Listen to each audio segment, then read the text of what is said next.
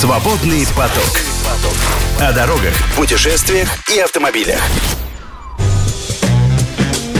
главная пара, несмотря на начало рабочей недели, приглашает вас в путешествие. А почему бы и нет, решили мы.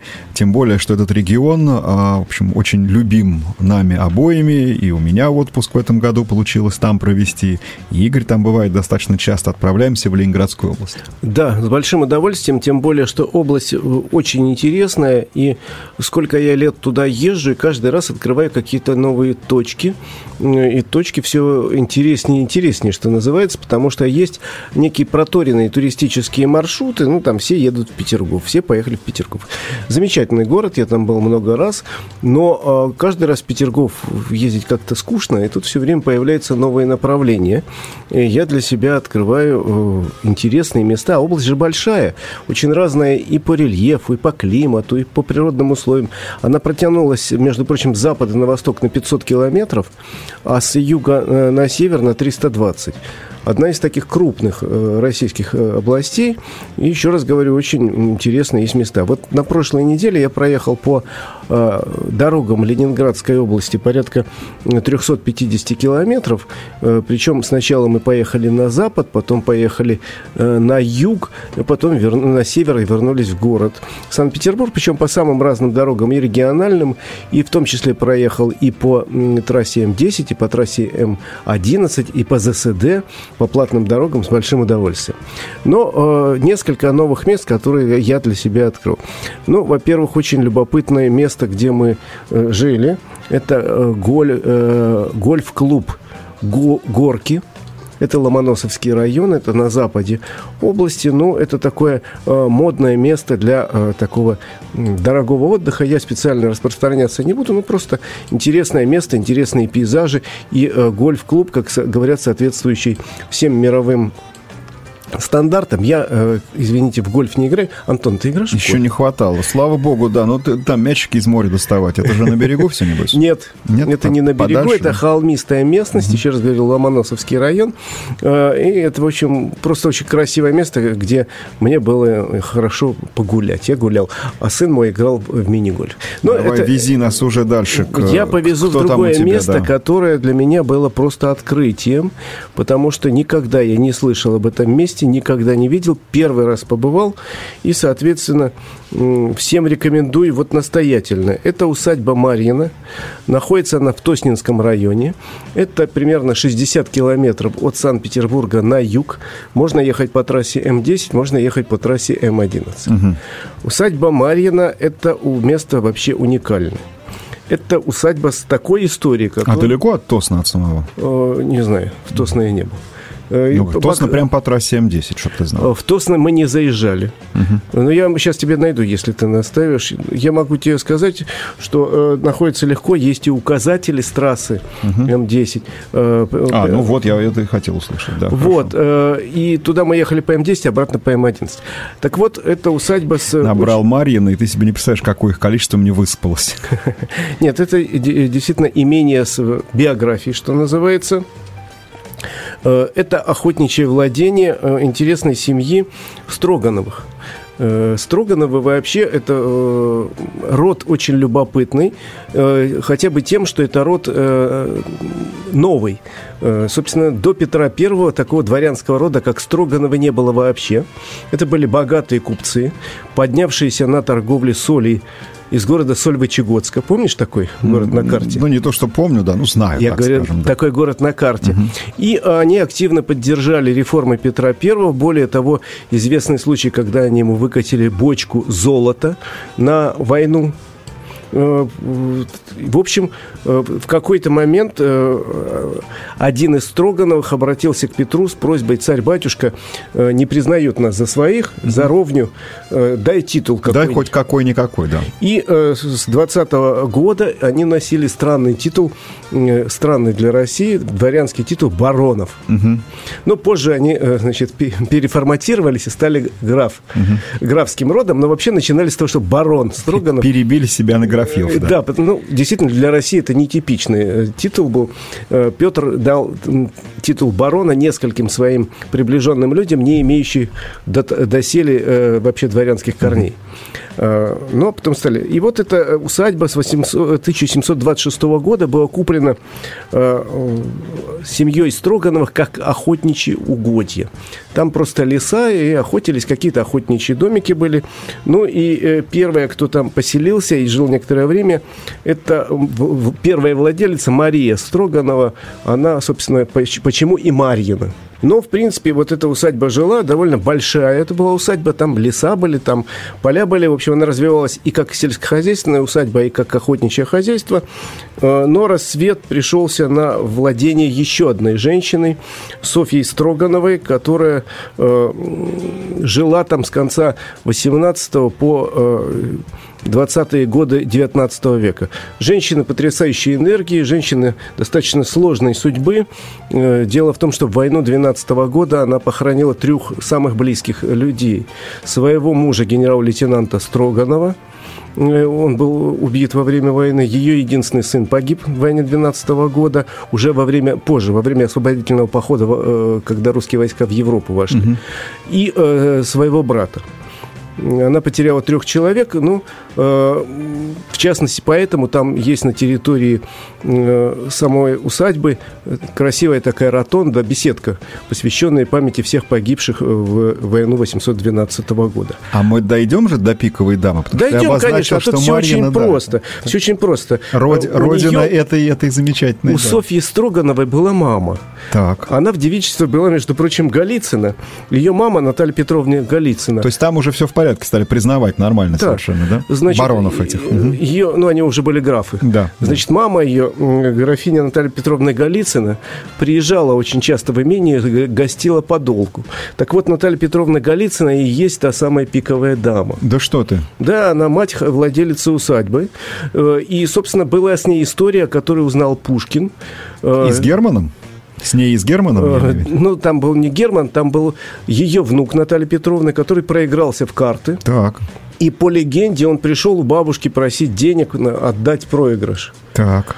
А она очень не одобряла это увлечение. Да уж, бабушки как-то вообще не одобряют. И хотя деньги было, она сказала, э, денег я тебе не дам, Угу. Но один раз я тебе помогу, дам отыграться. Мне вот э, привиделись три цифры. И она сказала три цифры, внук отыгрался, дал бабушке честное слово, что если он отыграется, он больше, больше никогда. никогда не будет играть. И так оно и вышло. Он отыгрался и больше никогда не играл.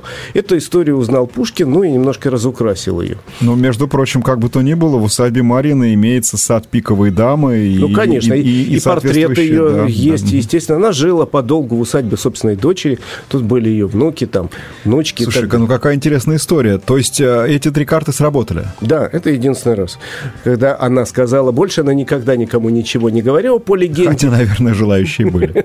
Э, наверное. Ну, а, собственно, основной усадебный дом строился с конца 18 до первой половины 19 века. Его перестраивали несколько раз. Э, несколько архитекторов приложили руку к этому дому.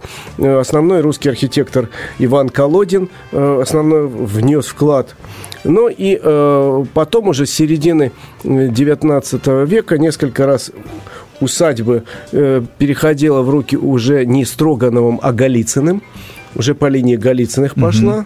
Ну и последний э, владелец усадьбы, князь Голицын, был расстрелян э, вскоре после революции. А скажи, пожалуйста, ну а вот это все сооружение усадьбы, я просто там же наверняка большой парк. Это, Сейчас расскажу дальше. Это все вот искусственное или это вот те самые леса облагородили? Значит, э, парк был английский, разбит еще в 19 веке. Английский это вот который как, а, как лес? А английский как лес, угу. да, чтобы вот не французский он правильный, а английский... Регулярный, да-да. Э, он как бы иррегулярный, ты идешь по тропинке, неожиданно там э, начинается то-то, вроде как облагорожено все, но при этом регулярности нет. И, соответственно, в советские времена там был санаторий, детский дом, там много чего было в этом здании, но э, потом оно начало разрушаться, а с 2008 года здание принадлежит конкретному человеку. Все это имущество принадлежит конкретному человеку, э, женщине. Ее зовут Галина Геро... Э, Георгиевна Степанова. Она там живет.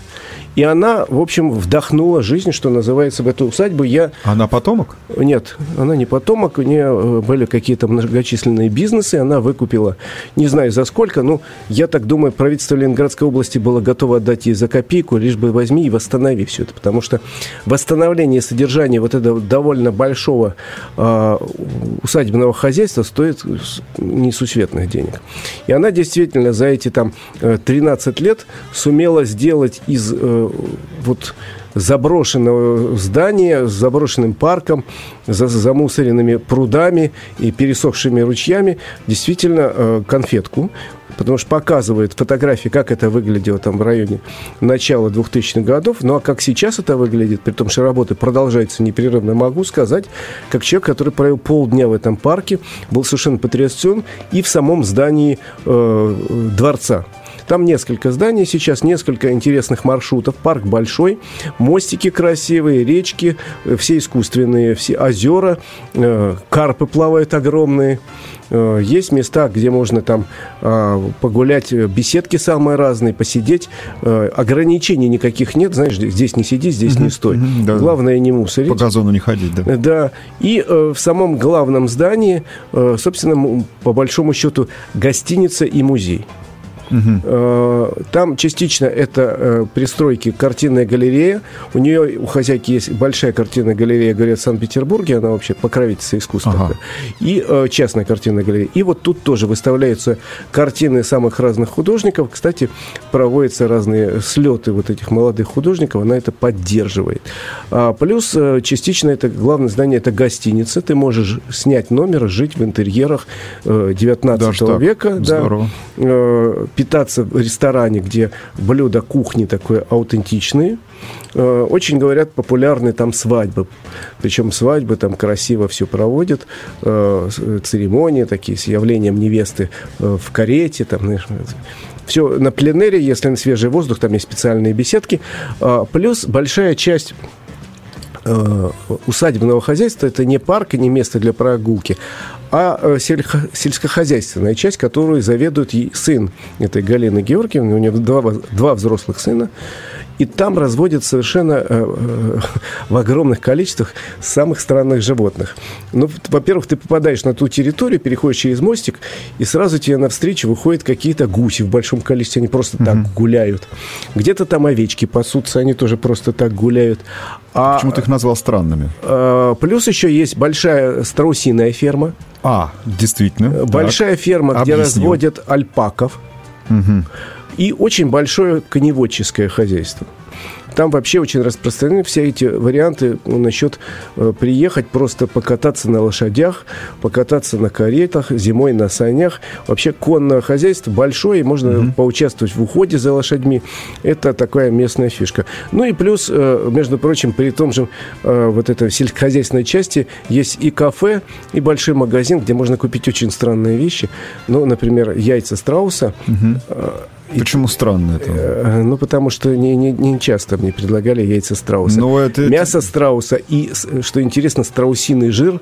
Хотел тебе баночку прикупить, но не, не думаю, чтобы ты обрадовался. Говорят, обладает какими-то потрясающими лечебными свойствами. Жиру нет, а вот говорят, э, яичница из яйца страуса это очень хорошо. Правда, ее надо сразу на много человек готовить. Да, примерно это... на 10-12 э, да, человек. Хотя бы. У них есть такая услуга, там, поскольку кафе есть, и там Молоко альпаки. Дни рождения, да. пожалуйста, мы вам на большой сковородке сделаем яичницу болтунью да. из, из одного яйца на 12 человек. То есть там еще прекрасные места, где можно вот пообщаться, можно купить, э, условно говоря, мясо вот это экзотическое, а можно покататься на лошадках или погулять, посмотреть на животных. Животные все очень миролюбивые, кроме страусов. Но страусы сидят в загоне, и они такие, в общем... Руку повыше поднимай, любой страус будет с тобой тоже миролюбивый, примет тебя за руководителя, за, за, за глав, э, главу стаи. А, так, нам время прерваться. Давай напомним наши координаты. 8 9 6 3 6 6 4 49 08. Это номер для того, чтобы вы могли прислать нам короткие сообщения с вопросами, замечаниями, предложениями. СМС, WhatsApp, Telegram, любые сервисы доступны. Еще раз, 8 9 6 3 6 6 4 49 08. А сейчас прервемся, а после этого, ну, уже поедем в еще один железнодорожный музей. Как-то у нас прямо богатый последний год на музеи, посвященные средствам транспорта, и уж особенно железнодорожные. Ну, тем интереснее. При том, что любому другому путешествию мы с Игорем Маржаретто всегда предпочтем автомобильное, но, конечно же, интерес ко всякого рода старым техническим изделиям и уж тем более паровозам, электровозам и так далее у нас присутствует, поэтому приглашаем вас теперь не выезжая за пределы той же Ленинградской области, поехать. Э, да, я сначала мостик такой проложу из давай, усадьбы Марьина давай, давай. в Санкт-Петербурге. Дело а, в том, вот. что в усадьбе Марьина есть еще одна местная достопримечательность. Угу. Шикарная коллекция карет и саней. О. Причем они все исторические, там порядка сотни экземпляров. Но они неподвижные. Э, неподвижный специальный большой э, павильон построен, и там можно рассмотреть э, развитие саней самых разных, начиная вот первые у них э, какие-то объекты начала 19 века до 20 и кареты, тоже развитие каретного угу. дела в России. Говорят, э, хозяйка собирала это по всей э, Руси Великой, где-то восстанавливали, но все объекты совершенно аутентичные, это не новодел. Ездить нельзя, сидеть даже нельзя, везде таблички висят, уважаемые гости, пожалуйста, не надо садиться, фотографируйтесь рядом. Угу. Но коллекция очень интересная, я никогда не был в таком музее, мне понравилось. И отсюда я на автомобиле по трассе М11 выезжаю в Санкт-Петербург, где есть два музея железнодорожного транспорта, к моему удивлению. Первый – музей железных дорог России – это музей, принадлежащий РЖД. Который он, на вокзале. На вокзале. Он да. открыт 4 года назад. Да. Рядом с Балтийским вокзалом. Грандиозный совершенно. Грандиозный. Да. Один из крупнейших в мире железнодорожных музеев с богатейшей коллекцией. Но это новый музей. Да. А есть, оказывается, классический музей. Он называется Центральный музей железнодорожного транспорта России. Он находится в центре города, угу. на Садовой. Угу. Вот. И он принадлежит Министерству транспорта. Так. Вот. И этот музей э, с потрясающей историей. Он основан э, как музей при Институте корпуса путей сообщений в 1813 году. Ух ты! В 1813 году и э, несколько раз он переезжал, э, но постоянное место он получил э, в 1851 году на Садовой. Э, э, и причем музей э, носил имя, имя Николая Первого. И сейчас-то, между прочим, одна из выставок посвящена Николаю Первому, как человеку, при котором в России появились пер... железные первые железные дороги. Он их лично курировал. Угу. Соответственно, музей вот такой. Так вот, откуда он взялся?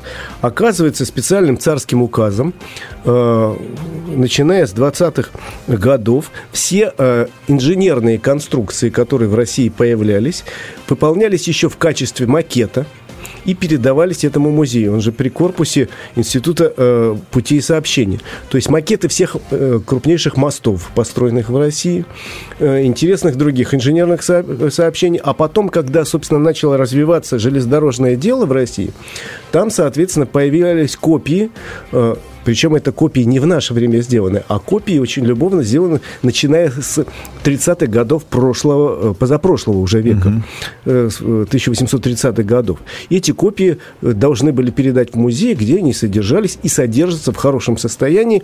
И это очень интересно, потому что частично они сделаны в металле, частично из деревянной копии всех мостов построенных, например, при строительстве Транссиба. А они использовались с тем, чтобы оценить нагрузку в том числе? Или это просто, что называется, для истории сохранить? Для истории, ну и объясняли студентам, как вот построено, как работает тот или иной мост. Просто помнишь эту историю про Кулибинский мост, который был сделан в масштабе 1 к 10, чтобы показать, что он выдержит там любую, любую массу на нем. То есть э, а... в данном случае эта вот модель, она как бы только, ну скажем, внешний вид передать? Или нет, ее нет, можно нет, действительно... можно было, конечно, а, использовать. Вот, как учебное можно, пособие причем там очень любопытные модели, действующие модели разводных мостов Ух ты, разных конструкций. Они и сейчас действующие, экскурсовод вам покажет.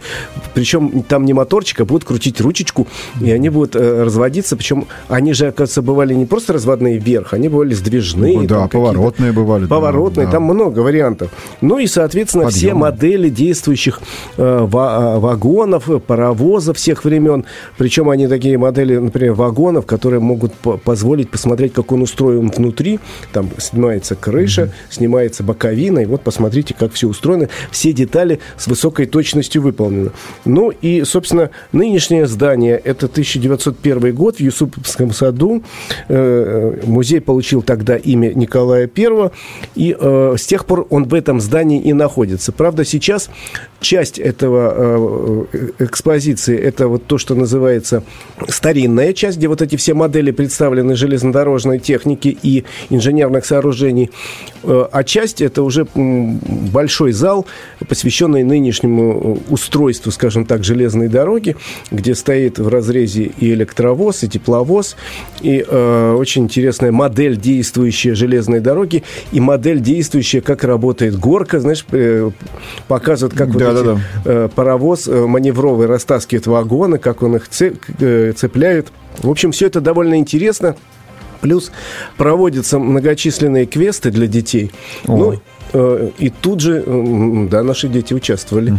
И, и тут же, кстати, при этом замечательном музее существует большая студия железнодорожного моделизма. Говорят, вот э, история этой студии более ста лет насчитывает, угу. и по-прежнему э, много и взрослых, и детей, которые увлекаются э, созданием моделей паровозов, вагонов и вообще железнодорожной техники.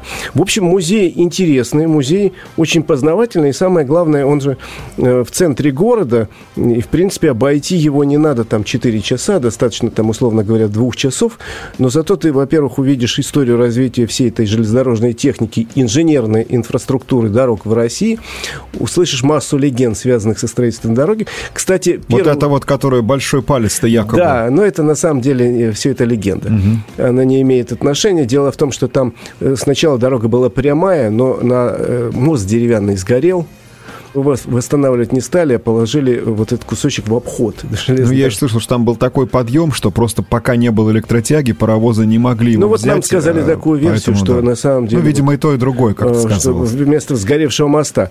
Э, так что очень любопытный музей, где можно и посмотреть и прошлое, и настоящее железных дорог. Причем довольно интересно, в познавательной форме тебе все это расскажут, покажут и объяснят, как это работает. Кстати, Э, история нескольких фамилий инженеров железнодорожного транспорта. Первую железную дорогу Царскосельскую построил датский инженер, а дальше уже руководителями э, инженерной части были в обязательном порядке Э, российские инженеры, и у нас школа наших созданий и паровозов, и особенно инженерных сооружений была одной из лучших в мире. Всегда. Слушай, ну наши, да, инженеры путей сообщения, это была прямо элита, естественно. Абсолютно. И, и, с прекрасным образованием мы реализовывали самые интересные проекты, из которых далеко не только на железной дороге, кстати говоря, можно даже и сейчас их увидеть. Неспроста там те же самые разводные мосты. Ну что ж, это было путешествие такое неожиданное несколько по Ленинградской области, от пиковой дамы до разводной родных мостов. Проехали. Спасибо Игорю Мажоретов. У нас обзор скоростных трасс. За ним новости. Свободный поток. Слушайте наши подкасты на Яндекс Музыке, Apple Podcast, Castbox, Spotify и на других платформах.